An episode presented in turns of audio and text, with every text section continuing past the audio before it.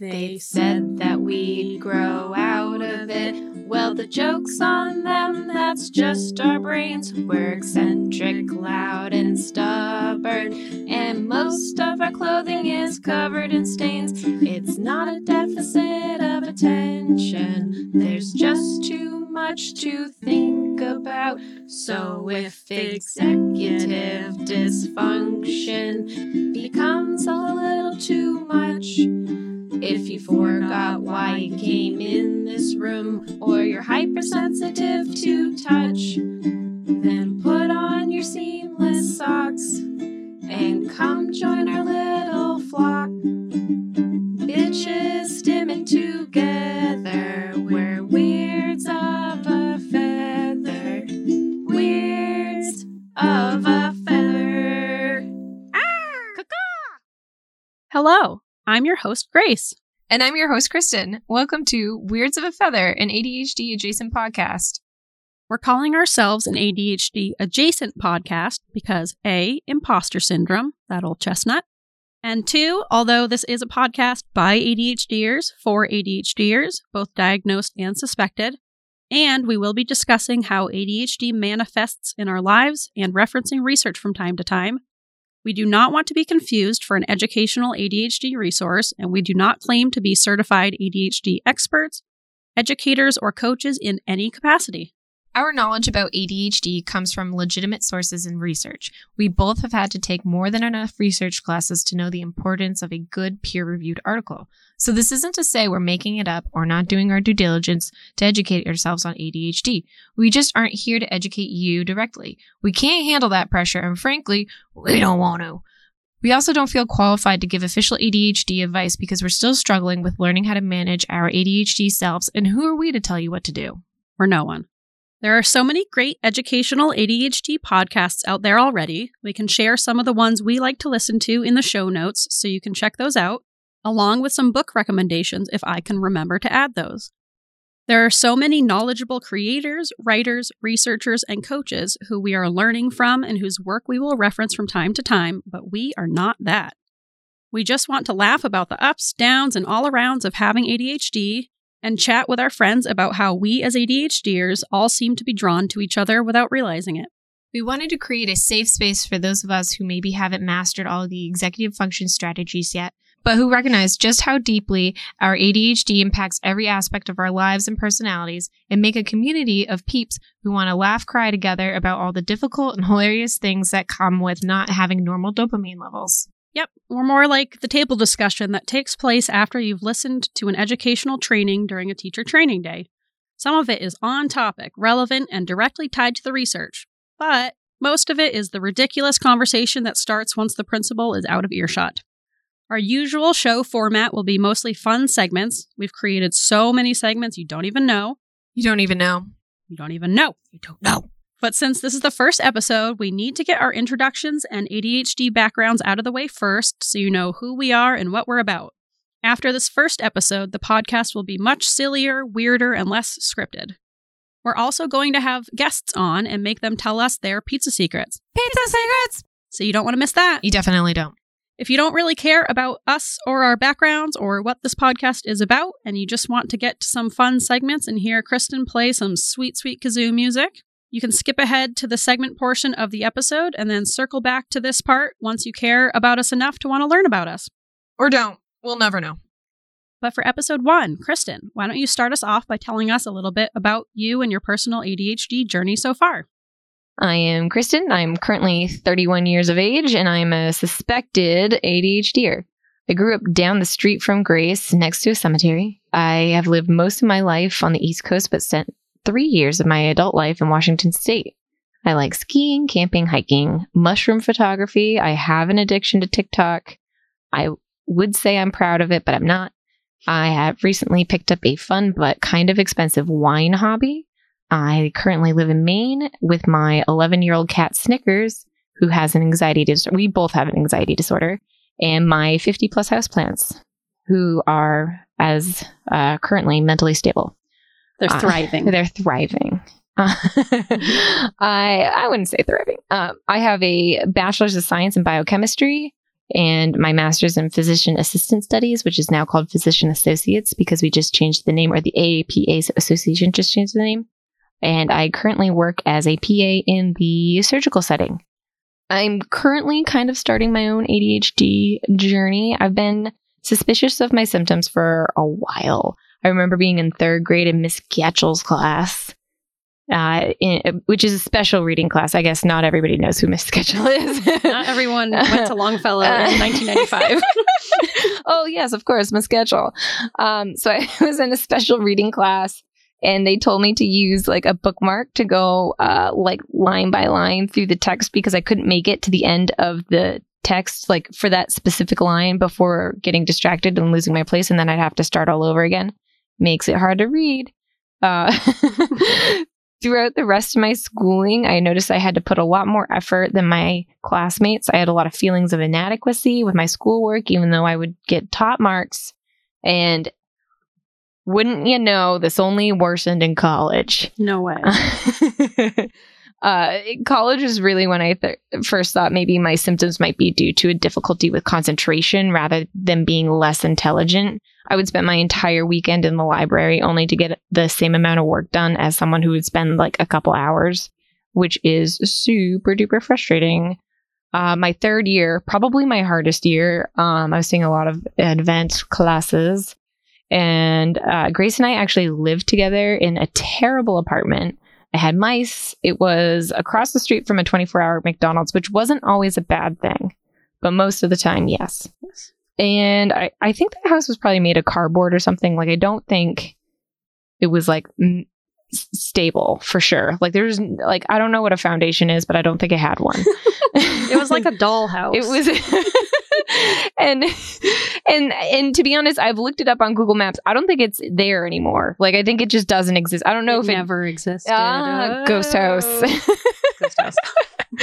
i just i it, it's not there but um when we lived together grace actually because she's a great friend uh tried to get me help and actually seek out a possible diagnosis of adhd uh, she did uh, this because she noticed a huge issue with inattentiveness um, which is still present today I went to the college mental health clinic um, where I had to speak to an old white man who just wanted to talk to me about lacrosse. They Um, always do. you know, white men in lacrosse. It's like it's like a peanut butter and jelly combination. um, and just to like clarify, I was on the club team. I was definitely not D1, but we just chatted about lacrosse all day. We never really talked about symptoms or like, am I doing better? It was like two minutes of like, are you doing better? I'm like, I think so. And he's like, okay, moving on. And um, the other thing he did is he made my friends and my mom fill out a questionnaire regarding my symptoms, but never really like discussed my symptoms with me. Um, all the questions were very much like hyperactivity based. Um, and I think I'm more a an attentive type. Although hyperactivity can come out in the form of excessive talking, just so you know. Are you saying I am an excessive talker? I am very much. yeah, I, yes. I would agree. Uh, that's okay. Just throwing it out there. And that's the thing. It was like it was all hy- hyperactivity based. It was all like what other people perceived of me. It wasn't like what I'm feeling and what I'm experiencing. It's like how does this affect? I don't want to bring capitalism into this, but it's like basically it's like, are you a good capitalist? Can you provide to society, or are you just going to stare out the window all day? Well, it's essentially diagnosed as like how annoying are you to those around you? Yes, that's it. Thank you. Um, yes, thank you. That's exactly what it is. Um, and it was yeah, it was basically based off of like how others perceived you rather than me perceiving myself, my own symptoms, and I never felt like heard. And you know, because I was like what twenty two, um, with you know the spine of a baby mouse.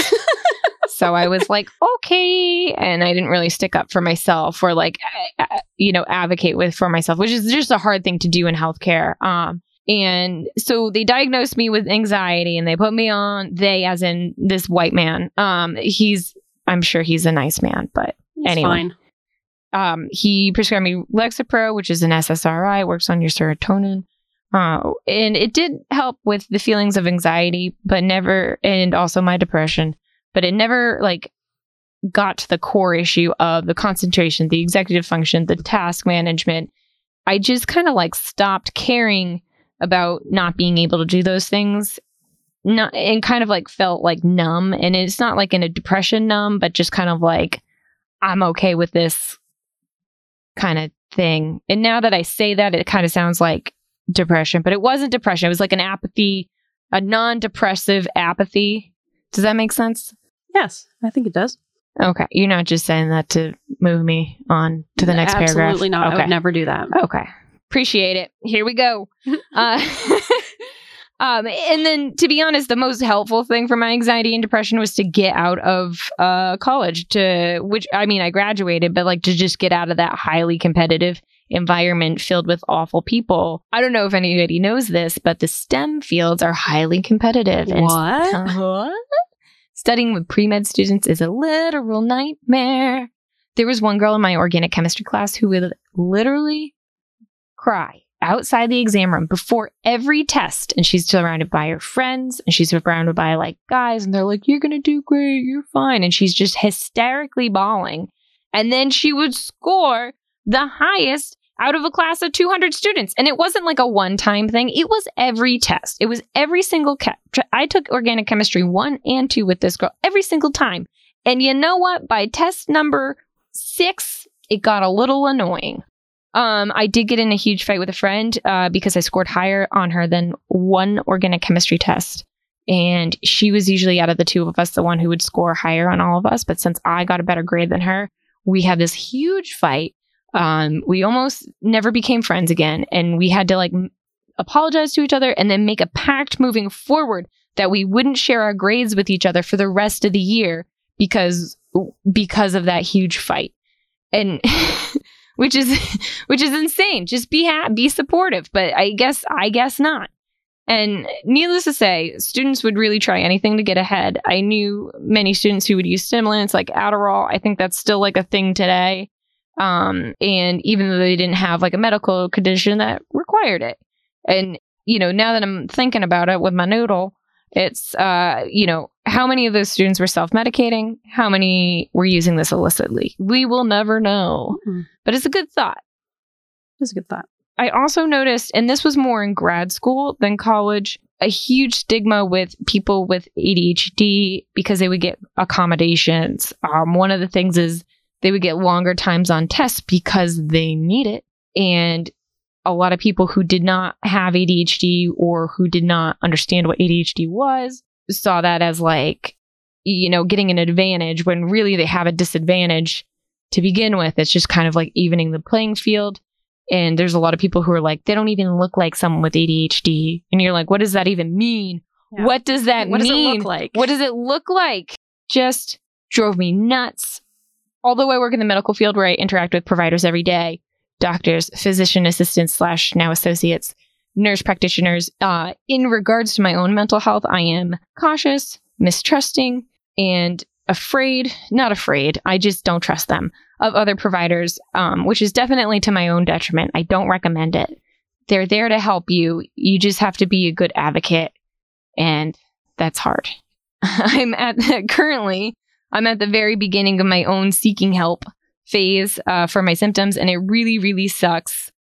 I legit cried for 45 minutes prior to making a doctor's appointment, and then I cried all throughout that doctor's appointment, and probably about an hour after that doctor's appointment, just because I was so worked up about the doctor's appointment. Anyway, it really, really, really sucks to go through this, and I hope I can, you know, sympathize with anybody else who has to go through the process of like seeking help, seeking a diagnosis, whether that be ADHD, depression, anxiety. It sucks. It sucks to just put yourself out there and to ask for help when you're not quite sure what those things are.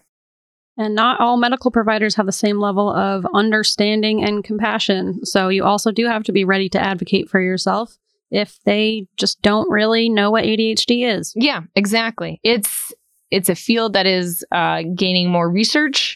Um, and I, I know going through grad school myself, it was not touched upon at all. Well, no, it was. It was. It was a little tiny bit. It was like a little sh- a little blip, being like, oh, if they have ADHD, here's the meds that you can use.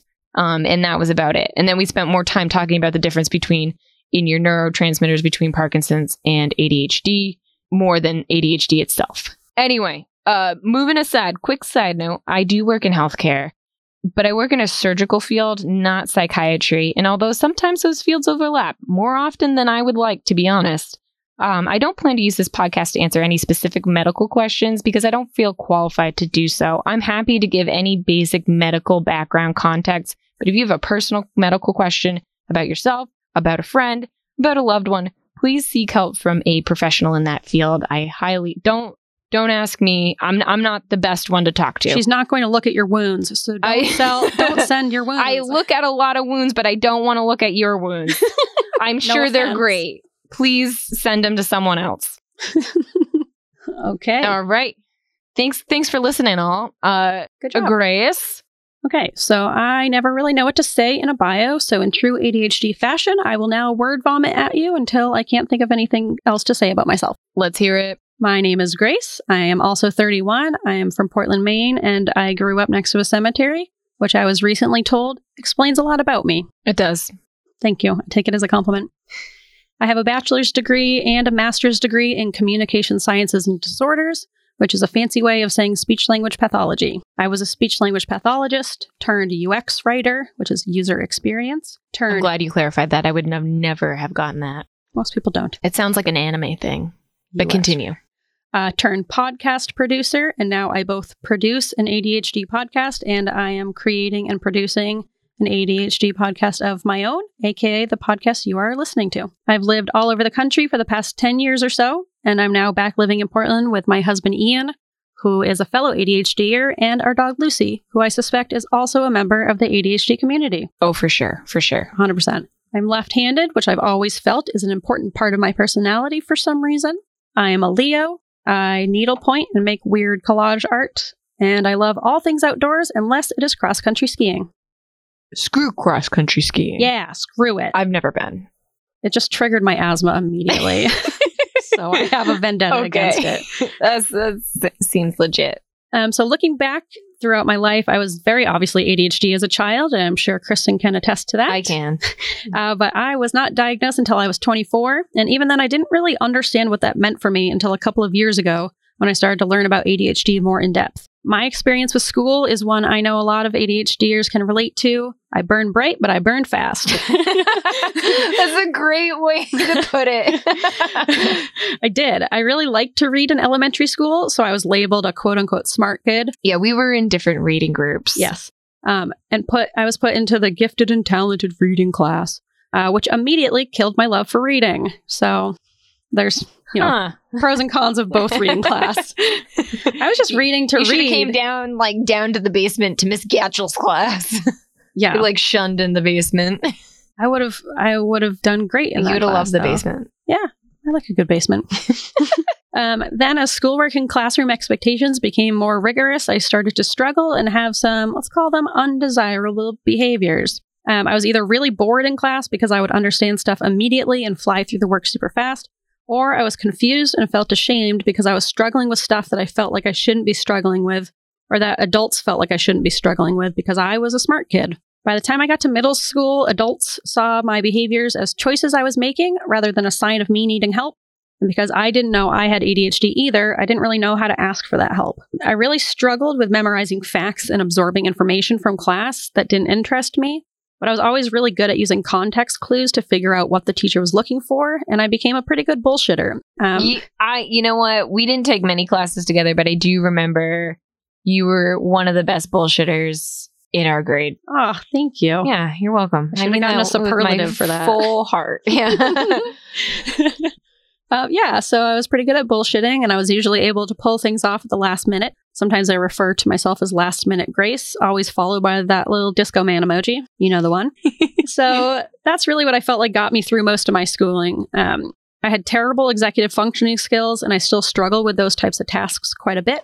I was always the very last car in the parking lot in high school, and I was late to my first class pretty much every single day. Which killed me because we rode together and I was, Anxious about time, yes, and I was not. and you were not. So we both have time blindness, but we just handled it very differently. Yeah. My lateness was always just seen as a quirky slash frustrating part of my personality rather than an underlying disability. Once I got to college at the University of Maine, Orono, go Black Bears, Woo. but not really. Yeah, You're fine. Yeah, You're fine. mediocre at best. Yeah, average. They have a great research program if you want to go into like research that you get a lot of lab time. Sure, but anything else? Yeah. Oh, Eh. look elsewhere. so once I got to college, it was more difficult to bullshit my way through because of the jump in workload um, and the increased organizational demands, plus the sudden independence from my parents that required me to use even more of my non-existent executive functioning skills to keep myself alive. Kristen and I would have microwavable meal Mondays when we oh, lived Oh, I together. loved microwavable meal Mondays. I, we should, we got to bring that back. I mean, any day can be microwavable meal Monday. yeah, but it was it, yeah, but the fact that you labeled it made it like extra special. All right, let's do it. Let's All bring right, it back. Bring it back. I somehow pulled it off and I graduated with a good GPA, feeling like I hadn't actually internalized any knowledge and that I was a total fraud. It, always felt like I was kind of LARPing at being a smart kid, but I was really a dumb kid and no one knew my little secret. Oh, wait, Yeah. that's really sad. You are a smart person. Stop that. Smart in some ways. You are smart in many ways. Stop that. okay. What did you talk about? We just talked about like positive affirmations. You're going to put it out there into the universe. You're right. You're a smart person. Say it. I'm a smart person LARPing as a smarter person. How about that? all right, all right, all right. We'll, we'll work on it. I'm smart in very specific ways, but I feel like I have to fake my like neuro. I don't know. The way neurotypicals measure intelligence is not what I am good at. So I feel like that's what I'm faking is like this neurotypical level of intelligence. it's the man bringing you down. Screw the man. Screw the man. You're right. I am smart. You are smart. Thank you. So after college, I moved to Boston for what was supposed to be one year, but uh, before going to grad school. But because I got all of my grad school applications in too late, it ended up being two years. Nice. Thanks, ADHD. I could not have done it without you. it was like hundreds of dollars for my applications. Ooh, I forgot about application fees, which is garbage. Yep.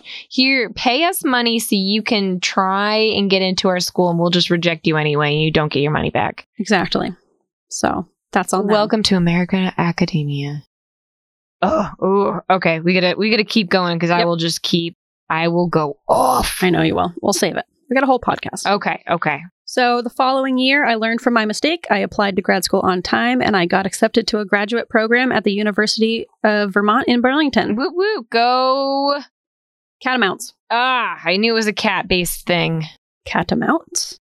Is that it? Right? That's like a cat. Okay. Yeah. Cool. A type of big cat. Big cats. I should know more, but I don't. I was pretty excited about it, but I was also super nervous about how I was going to get all the work done when I had already struggled a lot in undergrad and I was already feeling a lot of burnout from that. Um, I mentioned this to my doctor and she asked a few questions and had me fill out an ADHD screener. And then she referred me to a psychiatrist after I passed the screener with flying colors. Nice. And by that, I mean I scored super high on Nice. every ADHD trait. Top scorer. Hell yeah. Yeah. Aced that test. Nice. 10 out of 10. Definitely has ADHD. awesome. I don't remember a ton about getting diagnosed, but I do remember having serious imposter syndrome during it. Even though I was answering each question and rating scale accurately and truthfully, I was still under the impression that everyone's brains worked that way, so it felt like I was exaggerating or making a big deal out of something that I should just work harder at instead. You know, all the usual fun stuff we're told as children and then internalize and start to tell ourselves. The psychiatrist made it seem like I was a pretty clear cut case of adult ADHD. I don't remember her really explaining much to me about the less discussed aspects of ADHD that were causing me the biggest problems, like my executive function, my emotional dysregulation, my time blindness. But I also have a pretty poor memory because of my ADHD, so who's to say what went down in that appointment? Not me. It was like a seance and you just have no recollection. Yep, totally wiped from my mind. I also don't really remember a discussion about which type of ADHD I have, but I do believe that I am combined type, both hyperactive and inattentive. That magical duo. She prescribed me Vyvanse, and I don't really remember any further discussions about strategies I could use to work on my executive function. So, with that, I went on to start grad school thinking that was the extent of how to fix my problem.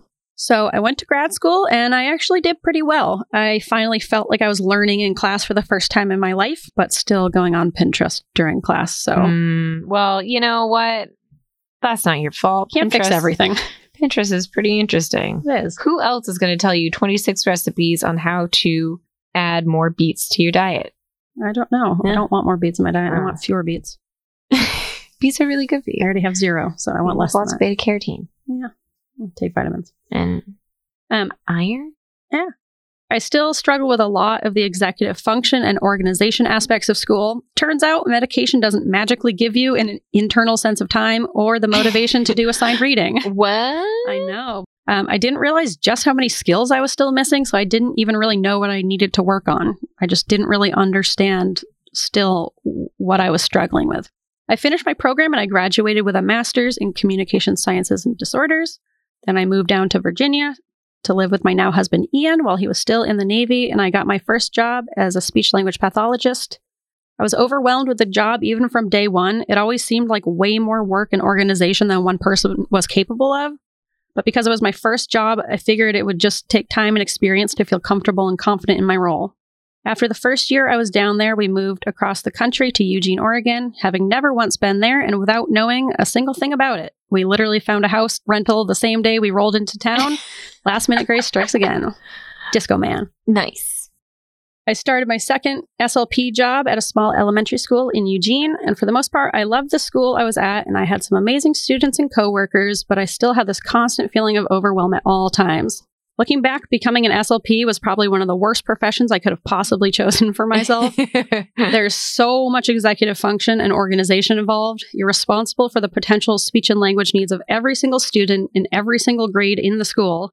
Plus, if you miss a deadline for IEP paperwork, you could get the school sued. So that's a fun little Wait, additional stressor. What? Yep. What? So for someone who really struggles with staying on top of paperwork, that was just like a fun little game of will I or won't I get the school sued one day? Oh, I didn't know that. Yep. That's so much pressure. Yep. Plus, you're working with kids with disabilities, so you also have this. Like I always had this moral obligation. Obviously, I wanted to do right by my students, and I felt like I was failing at all times. So it just really was stressful to feel like I wasn't doing enough for them and Mhm. couldn't ever do enough for them. It always felt like I was rushing and drowning, but never actually getting anywhere. I was just always playing catch up, and I didn't really understand why I couldn't just do what everyone else around me was doing. Yeah. The worst is when I would show up to school. I would always show up literally the minute before students would arrive, which is not a good way to do things, but I still would do it every single day. And the worst was when I would be pulling into the parking lot and I was proud of myself for like getting there early.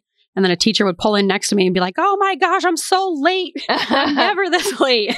Meanwhile, I'm like proud that I You're made like, it you know 10 what? minutes early. You're like, woo, hold 10 minutes. And she's like, oh my God. I overslept by three hours.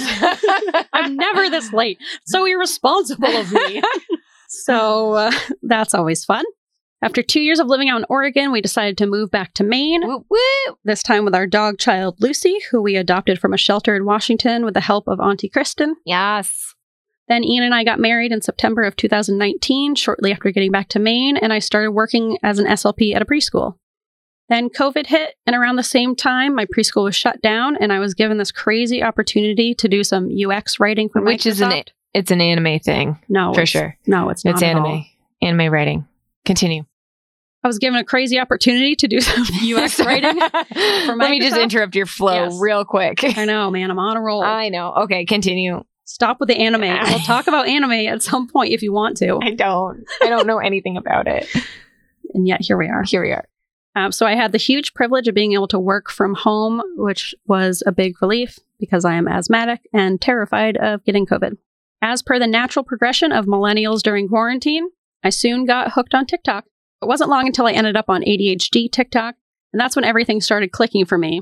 I don't think it was any specific creator or video, but I remember one day very clearly that it was truly like a cartoon style light bulb going off in my brain above my head. I even remember saying, oh, out loud to myself. It was so weird. It was like my brain had been in this denial mode for so long.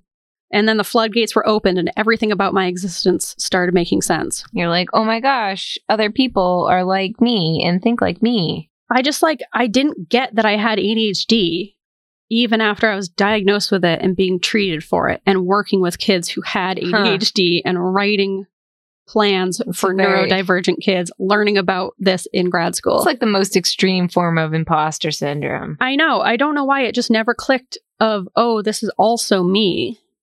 But Maybe because you're always looking at it from like an outside perspective, you know? Hmm. You're like, oh, these children have learning disabilities and need assistance. But what if you also have a disability and you need assistance? I, I guess that's that's how I would say. You're so used to looking at it from like a Hmm. third party outsider perspective that you're not now you're like, hey, this is also you, and you're like, "Meh?" true. There's also a lot of stigma about ADHD that it only affects boys, that you grow out of it, blah, blah, blah. Wrong. All of that is wrong. wrong. It affects boys and girls the same amount. So ADHD immediately became my hyperfocus and I dove in deep. I went back through my grad school resources. I ordered a million books. I took courses. I subscribed to ADDitude magazine. I listened to all the podcasts. And of course, I started talking about it nonstop to anyone who would listen. me. Yes, you. I realized so many things about myself, so many aspects of my childhood that all made so much sense, and it helped me forgive myself for a lot of the things that I'd always carried shame about. Also, for those of you who discovered you have ADHD through TikTok and you feel shame about it, just know that I had a literal master's degree in this area. Um, I was diagnosed with ADHD, and I still had to figure it out through TikTok. Now, that's not to say you should diagnose yourself through TikTok, especially those bullshit like if you crack your knuckles, you have ADHD. If you blink to this song in a rhythmic fashion, you have ADHD. if you can say all these lyrics to this song really quickly, you have ADHD. if Like, you listen no. to the song and it and it keeps going in, in and out of like different speakers and it sounds like it's traveling to and from your ears, you may have ADHD. Yes. So all of that is bullshit. But there are a lot of really good, legit creators on TikTok who talk about what it feels like to be in the ADHD brain. And that's really helpful to hear because even medical providers aren't really talking a lot about some of those more nuanced aspects of ADHD that you really only understand the experience of when you have ADHD. So you should always consult legitimate research and outside sources and a doctor if you can, but TikTok I think is a completely valid way to at least start to understand this about yourself. Right. And even if you know you were a person who let's let's not kid ourselves in America, healthcare is a privilege, not a right. Yep. So if you are in a you know a situation where maybe going to a psychiatrist who has like you know let's say a $50 copay every time you go see him or higher cuz that could be a thing. Higher. And yeah, much higher, sorry, $50 That's a steal. that's a bargain um and that's just not like a financially feasible situation you know maybe th- through credible sources you can at least kind of guide yourself through um m- maybe different like techniques to kind of adapt to a neurotypical world not adapting what's what am i looking for it's it's to Support your Sup- needs. yeah, I guess support your needs in a world that is not structured for you and it's structured to suppress you. Yes. So instead of trying to just keep following all this bullshit neurotypical advice that was not made for us. like- Hustle culture. Oh Yes, my exactly. god. Hustle, hustle culture. Hustle the culture can suck it. yes. That's Who came up with that? It's designed to fail especially for us. There's i read so much now that i now i realize is neurotypical advice of like do this every single day. And obviously i would inevitably fail because as dr ned hallowell says we are consistently inconsistent. So of course we're not going to be able to keep a consistent routine the same way a neurotypical can. So the big thing about learning you have adhd is finding sources and supports that are made for you, that are made for your brain. We're just not going to be able to use the same strategies as neurotypicals, and that's okay. We just have to do things a little differently. So, the more you understand about your brain, the better you can support it. So, as I learned more and more about my ADHD, I also started realizing how many of my friends and family were also exhibiting some of the same ADHD characteristics. Turns out I'd unknowingly surrounded myself with a bunch of neurodivergent friends, What? like Kristen here, for example. Since like we were five though. I know. We were just drawn to each other. A couple Mm. little weirdos. and also, we live next door to each we other. We did live. So it'd be hard to avoid each other. um, and I even wound up married to another ADHDer. Go figure. Wound up. I think you guys were meant for each other. I agree. Aww. So when I started talking to these people about ADHD, I wound up having some of the, some of the deepest, most insightful, and most ridiculous and comforting conversations I had ever had. There were so many realizations happening on both sides, and I felt like it allowed us to see each other properly for the first time. I love that feeling of helping someone understand themselves and make those connections, and I realized that was what I truly loved about being an SLP. I loved helping the misunderstood kids finally understand themselves and start to celebrate that. And so that's kind of how the idea for this podcast came about. I've seen so much growth and forgiveness in myself and in those I've been talking to about this, and I figured if those conversations helped us so much, maybe it can help others to hear them too and to laugh along with us at some of the more ridiculous, difficult, frustrating, and hilarious aspects of being ADHD in a neurotypical world. So if you have ADHD, either diagnosed or suspected, come join our little flock where we're all a little weird and that's something to be celebrated. After the break, we will be back with some segments that you've been waiting for. Segments. Stay tuned.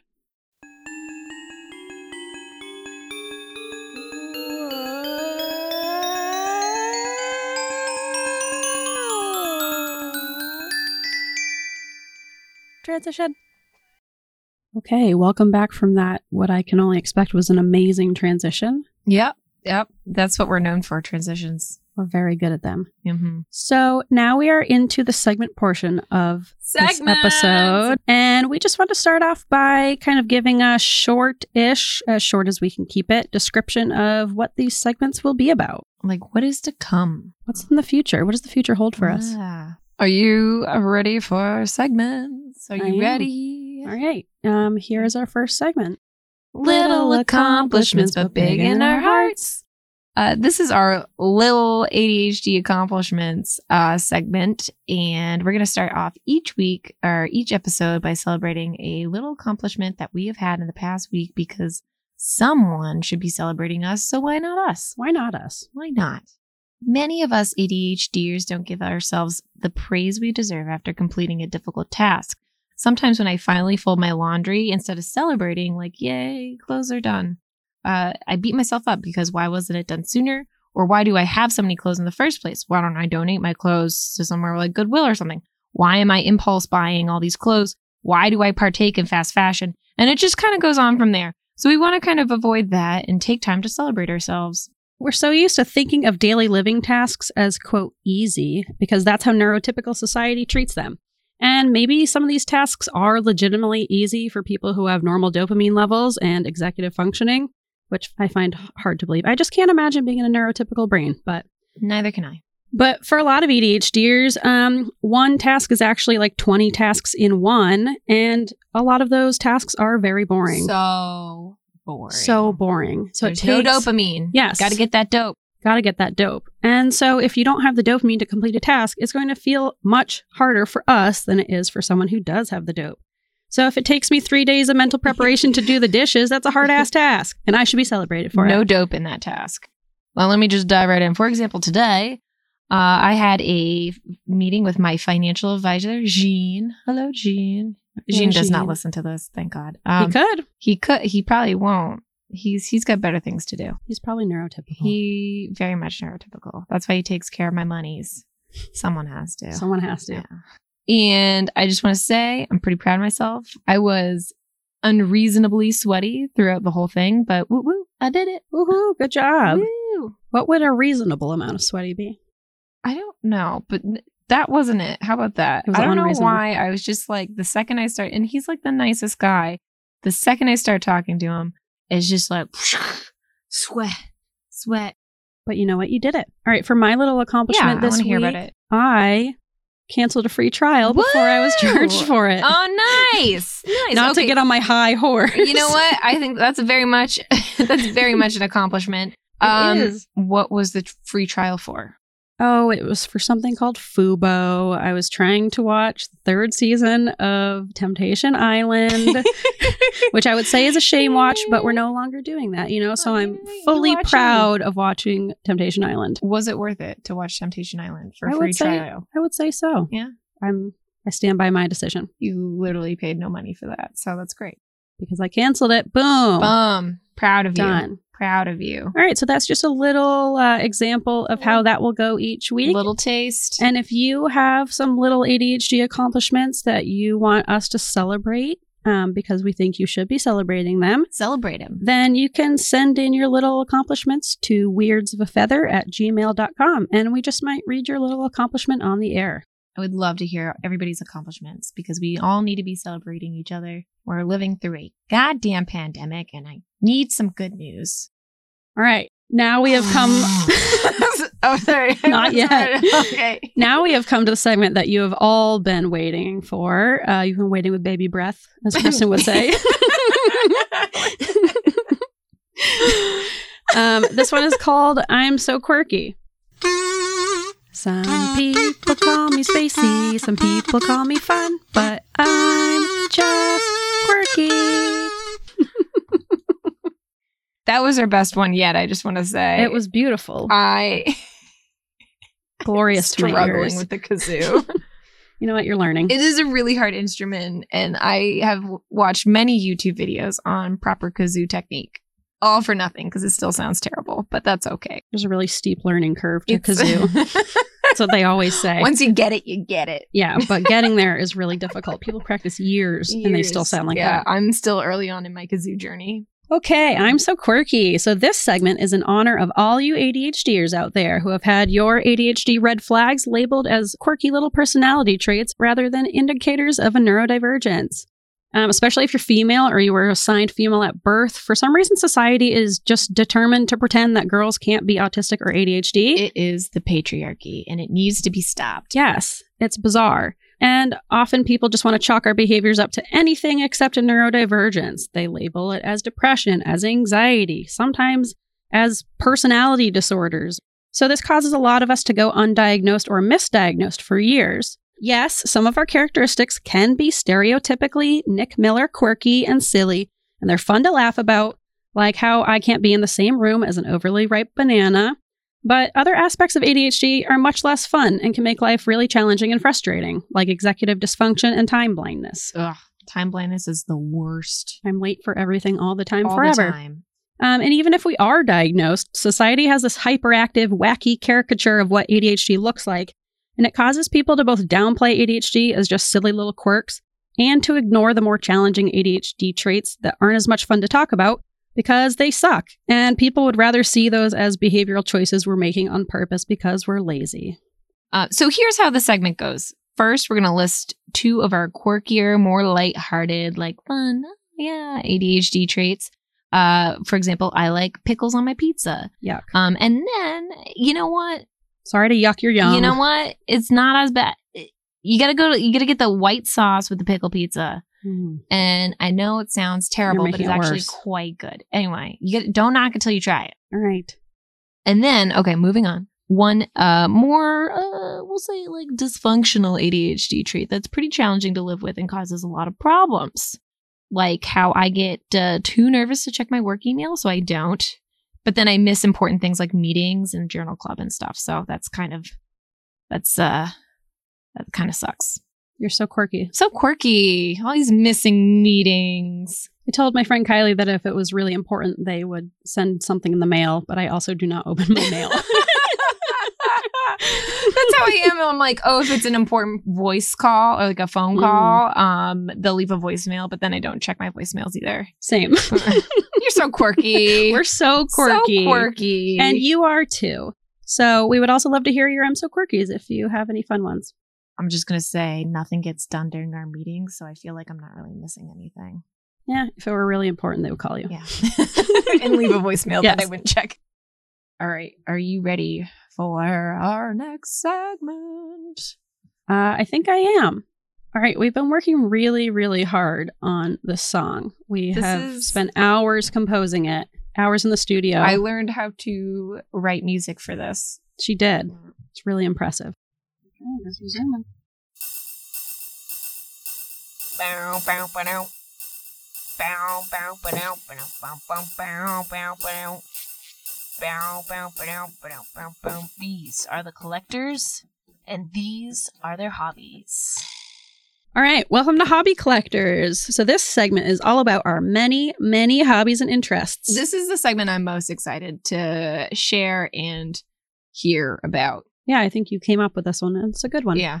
Uh, not to do my own horn, but I kind of thought of this. Pretty much every ADHDer I talk to has a million different hobbies. So many of us really like starting a new hobby or a project, but the follow through to finish those projects is not always there. Yeah. Uh, we got to get that dopamine wherever we can. got to get that dope. And starting a new hobby gives us a ton of dopamine, but finishing things, not so much. Mm, I cannot finish something f- for the life of me. yeah. It's just so boring. It's no, I'm I'm on to the new thing. Yeah, I feel like I get 90% of the way there. I need someone to just finish the last 10% of all of my Mm. hobbies and projects. You know what? This could be a business Mm. someone can start, Just but not, not us, which is a new segment, by the way. And then you'll have all these finished crafts, and you'll be like, "Look at me! I've finished this." Ooh, brag, brag, brag. I finished a project. Yeah. Anytime I start a new hobby, I'm always so convinced that this is the one. This time it'll all be different. This is who I am now. Um, and it never is. I'm so convinced in the moment. Like, nope, That's I so will do this for the rest of my this life. This is it. This is, is you're gonna make a whole career out of it. Yep. Oh, I'm Start planning an Instagram Etsy account shop. about it. Yeah. I make an email address. Yep. Yep. Instagram account. Fill out a stamps.com account. Yep. Maybe even take out an LLC. Yeah. Who knows? But eventually, in a week or two, that will wear off and I will be on to the next hobby. Mm, And I'm convinced that is now the one. yeah. this time it'll be No, different. it's definitely the collage crafts. and it just goes on and on for the rest of our lives. We want to celebrate our many and sometimes short lived hobbies and interests. Um, in future posts, we'll be discussing a bit of hobby history, of what materials you'll actually need, tips to get started, and a consensus on whether or not this is a good hobby for ADHDers. For example, right now, most of my hobbies are plant related. I enjoy my house plants and the art form of uh, bonsai. Stay tuned for episode two for a deep dive in bonsai.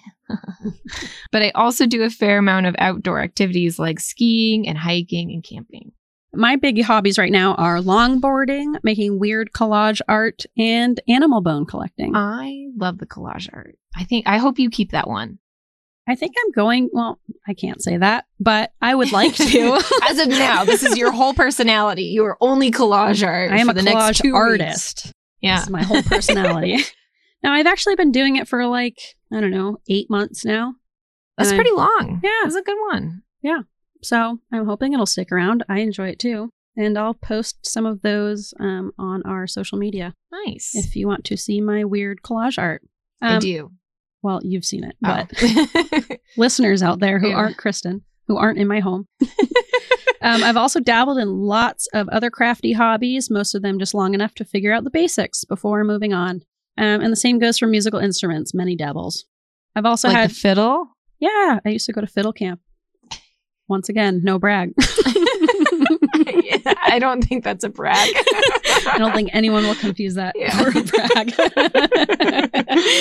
So, if you have a hobby that you're thinking of starting, but you're unsure of where or how to start, you can send us an email. And, or if you have a hobby you want us to cover, if you're like, you guys got to get into this. I want to Mm. know about it. Yeah, so either tell us about a good hobby we should try, or if you want to ask us to cover one of our hobbies on the pod, you can email us. And there's a good chance that one of us has tried that hobby before, and we just might cover it in a future episode. Yeah. So email us or DM us on our Instagram. At Weirds of a Feather. Yep. Do that one. Yep. All right, we got two more segments for you. Alternative segments. This is actually this is actually a grab bag of segments. When we were coming up with ideas for the podcast, we came up with a lot of different segments that made us laugh, but there are way too many to do all of them consistently without having the episodes be like 3 hours long. So, in all alternative segments, we'll be switching it up each week. Our first alternative segment is called Have I Canceled That? So, Kristen, let's talk your Planet Fitness membership that you've had to a gym in Washington, a state that you haven't lived in in over a year. Have you canceled that? No. All right, and that has been Have I Canceled That on Alternative Segments. All right, and we are coming up on our last segment. Last segment of the night, folks. And shall I say our favorite segment? It is Okay. the best one. All right, let's Best let for that last. let's let that song rip. Pizza secrets, tell me your secrets. Pizza secrets. um, in our final segment, we'll tell fun secrets while eating pizza, hence the name Pizza Secrets. Pizza Secrets! Now, we know it's terrible podcast etiquette to eat on mic, so we're trying not to trigger anyone's misophonia, including our own. So we'll be eating pizza off mic, but please just know pizza is being eaten. We need you to know that pizza is being eaten. And I just want people to know tonight, no pickles on the pizza because Grace doesn't like that. Yes, that's gross. What constitutes a fun pizza secret, you may ask? I do ask. Well, I personally like to think of pizza secrets as those fun little secrets that maybe you've never said out loud to anyone because it feels a little too vulnerable and embarrassing. Or maybe it's a shitty little thing you did as a child or an adult that was mostly harmless. Mostly harmless is key. Please don't tell us that you committed a crime. Yes, we don't want to be Uh, part of it. Please do not confess your murders here. Pizza secrets can be anything you want it to be, really, and that's the beauty of pizza secrets. Pizza secrets. All right, Kristen, why don't you give us a You- quick little example of a fun pizza secret you've been holding inside your heart? Basically, I have not told anybody this until we started making this podcast. So now I'm just broadcasting it to the world. But fifth grade, remember those like two hole belts from Aeropostale? I do. Yeah, they're like like that weird like canvas rope, Hmm. really ugly, and then you had to jangle down. Anyway, had one of those because I thought I was stylish. I wasn't. Um, none of us were. Yeah. The 90s were a rough time. Yeah, it was. Um, and for some reason I had like like this idea that I was gonna like ride down this ban- staircase banister in my parents' house, which is like kind of old and this banister was like made out of like solid wood, but like still super old. So I did, but I had the belt on and it like made this huge two foot long, deep, cavernous groove scratch cut out of the banister. And then and I like basically like fell down the stairs. And then I saw it. I was like, oh, that was not a good thing. um, and then you're like, why did I do that? I can easily walk down the stairs, but Impulsivity. yeah. That's why. I'm like, at this time, it was a great idea. And it always is at the time. and then I, so and I was like, oh shoot. So I just like left it there, told no one. My dad comes home from work that day. He's like, holy shit, the banister is cracking. Like I thought it was gonna be like days for people to notice. Like Of course, Within- we noticed immediately. within minutes, they're like, is it rotting? Do we have to, you know, it was like kind of a big deal. They got like a guy to make a quote on redoing the banister, and it was like too much. And I was like, oh God. and so they ended up like just like kind of patch it because it was so narrow, it was fine. So they patched it and like restain, you know, Marty made something up. And yeah, it was a big deal. It was kind of still still a mystery to this day, except for now. Uh, oh, Marty. yeah, hopefully he he doesn't really know how to do podcasts, so he's it's nice. listening. Yeah, and if he is no way. listening, he's turned it off by now. yeah, I've heard enough. I'm trying to be supportive, but I don't know how. Don't I hear you talk enough as it is? yeah, I gotta listen to you when you're not around. All right. Well, that Okay. is a juicy that pizza is secret. pizza secret. That's a perfect example of what we're looking for Yeah. in pizza secret. uh, It's got everything. Why don't you give it a go? Let's see what's here. Let's hear your pizza secret. All right, my Pizza pizza secret? secret. Um, so when we were in high school, I would use my friend Max's Planet Fitness membership because she never took a photo of her account, and so I could kind of just use it whenever, and she would just let me use it for some reason. That's kind of nice. Yeah, it was very nice of her. gym membership. And so I repaid her by uh, one time I was in there using it, and I went to check in. They were like, "Oh, we realize we don't have a photo of you for your account, so why don't we just take a photo now?" And I didn't know what to do because I couldn't just say I'm not the owner of the account. Yeah, I don't know how you. I don't know how I would react in that one. Like, I could have just Nick Miller moonwalked out of there, but instead I just had to just let them take my photo. and so they took my photo and put it on Max's account, and then she couldn't use her own account anymore because it was a photo of me. I think she ended up paying for it for like months and months afterwards. Uh, so it all worked out for me. it in the sounds end. like this is a trend that we keep paying for things months and months after we use things. yes, yeah. So that's my little pizza secret of a shitty little thing I did to a close friend. Uh, we love you, Max. Sorry, Max. Yeah. We love you. And that was our first pizza secrets. If you have any pizza secrets of your own that you would like to share with us, please email us at weirdsofeather at gmail.com. We would love to hear your pizza secrets. Pizza, secrets! And that is also the end of our first episode. Yay! Yay. It was a long time coming. If you enjoyed the show, please rate, review, and subscribe on Spotify, Apple Podcasts, or wherever you listen to podcasts. I think that's what people say at the end of these, right? Right. Where where else do you listen to podcasts? I don't know. I think that's about it. But Anyway. wherever else. If there is some weird, you know, form of technology that you listen to your podcasts on, we might be there. we might be there. Who's to say? If you would like to join our little flock, you can also follow us on Instagram and on TikTok at Weirds of a Feather. We will be back next week with another episode, and we hope that you'll join us. Thanks for listening.